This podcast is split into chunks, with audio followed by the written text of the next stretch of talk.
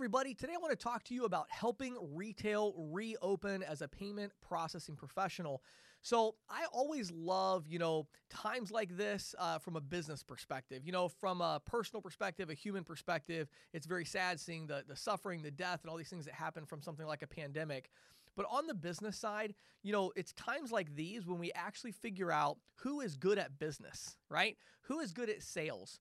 Who is motivated? Who is driven? Who's actually going to be successful? Because anybody can be successful in the good times and everything is going great, the economy's doing really well. You know, that's a different situation. But the problem is, if you want to be successful long term in business of any kind, and especially in sales, you're going to realize very quickly that bad times are going to come you know, you're going to have a really bad setback once every five to 10 years that's really, you know, outside of your control. And so, what you do with those moments is really what gives you the right to get to that level of success that you want to be at. And so, it's during these times where creativity comes in. And I want to help many of you today to identify a great opportunity. So, I, I, I was driving in uh, today to the office, and the thought in my mind was, there are so many opportunities right now. Like it literally blows my mind. You know, if I was still a full time, you know, sales professional in merchant services or had an ISO, you know, I think about all the things I would be doing right now and all the opportunities. And it's like my mind is blown of just all the things that can be done right now at this moment because times of change like this always create lots of opportunity. One of those big opportunities, and the one I want to talk to you about this morning, is I want to talk about retail and helping retail reopen. Um, I had a really interesting experience uh, this morning. Um, so my wife and I are looking at potentially building a house, and so we found this uh, really big plot of land, uh, you know, about 20 acres of land that we might buy, and so. Um, I've been thinking back and forth about getting a drone that does like the video stuff. So I went on to bestbuy.com and I, I wanted to get this drone. And it was an interesting experiment experience for me because, you know, I started off going to Amazon and I'm like, eh, okay, I could buy this on Amazon. I would get it in like two or three days. But, you know, I, I pass right by a Best Buy and I think that they might even carry this particular drone and I could probably pick it up tomorrow morning, right? Which is great. It's like, you know, one of those buys where it's like, I want to get this thing, you know? And so I went to the BestBuy.com website, and sure enough, they said it was in stock. I could pick it up at the store. Um, I completed the purchase, and this morning I get a text message um, around I think 9:30. Hey, your order's ready. Uh, click this link when you pull up. So I pulled up. I clicked the link, and there's a little form I filled out to say I was there. And just like that, they brought my drone out to me. And it really just kind of reminded me about what's necessary for retail businesses to reopen. And from a larger perspective, I really think this pandemic has exposed some core weaknesses with local retail businesses. They may not want to admit it, but I don't actually think that the coronavirus put anybody out of business that wasn't going to be out of business anyway in three to five years if they didn't change what they were doing.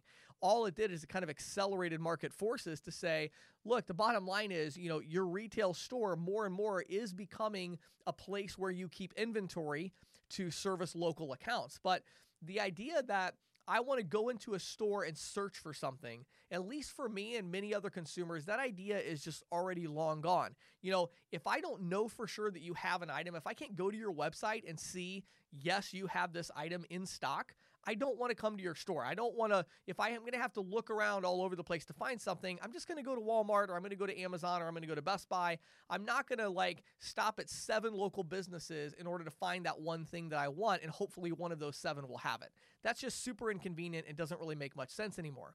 What does make sense though is if you have that inventory and you have a unique product that you're offering to the marketplace, something that maybe isn't offered anywhere but at Amazon, um, then all of a sudden you have that speed of delivery where maybe you have my order ready at the counter or ready to bring it out to me during this time or you know even delivery service on larger items. You know some of these places you know i'm thinking of like say a bike store that sells maybe high-end bikes that are a thousand two thousand three thousand dollar bikes right why can't you still sell those? I, like, it blows my mind. There are literally bike shops in America who are going to go out of business because of COVID 19, which is the one time in the last 10 years that everybody wants to ride a bike. Like, literally, it's ridiculous. Why are they going to go out of business? Because they don't even have any way of selling a bike right now. That's crazy. Like, have a website. Seriously, uh, in the last eight weeks, if I would have seen an ad in my Facebook feed that said, We sell bikes and we will bring them to you, I probably would have spent 1500 bucks on a bike because I would like to ride a bike around during this time, right? And so, like, understand, like, you can help retail reopen. So, all of this comes down to this point there are going to be payment processing professionals and or ISOs who are going to make a fortune helping retail reopen in their market. This is a great time for you to focus in on verticals. I talk about it all the time. Here's an example, okay? Find the right ISV, the right technology solution, the right POS solution where you can put inventory into that system and make that available online where people can find it. There's all kinds of solutions. I'm not going to get into the details, but there's plenty of POS systems now that do this, okay?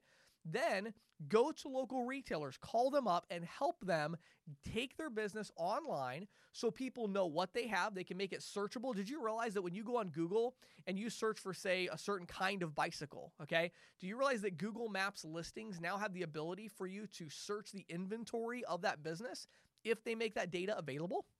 All of this stuff is coming together. And so, if you really want to help the retail businesses in your area, think about how can they get their products into the hands of consumers? And ironically, if you get yourself in the mindset of COVID 19 and how do we get our products into the hands of consumers during a lockdown, you're actually going to be pretty close to getting that business where they need to be in three to five years to survive anyway. Because in a world dominated by Amazon and in a retail world of Walmart, look at the way that Walmart's done grocery, right? You bring the grocery out to the car. You know, that that wasn't COVID-19, that was way before that and it was super successful already. This idea that, you know, consumers are not as interested in, you know, this big hunt. It's like they're on a scavenger hunt to find the things they want to buy. We don't want to do that anymore. We I can do that on my couch. I have a computer. I just look it up, I find what I want and I will go buy it.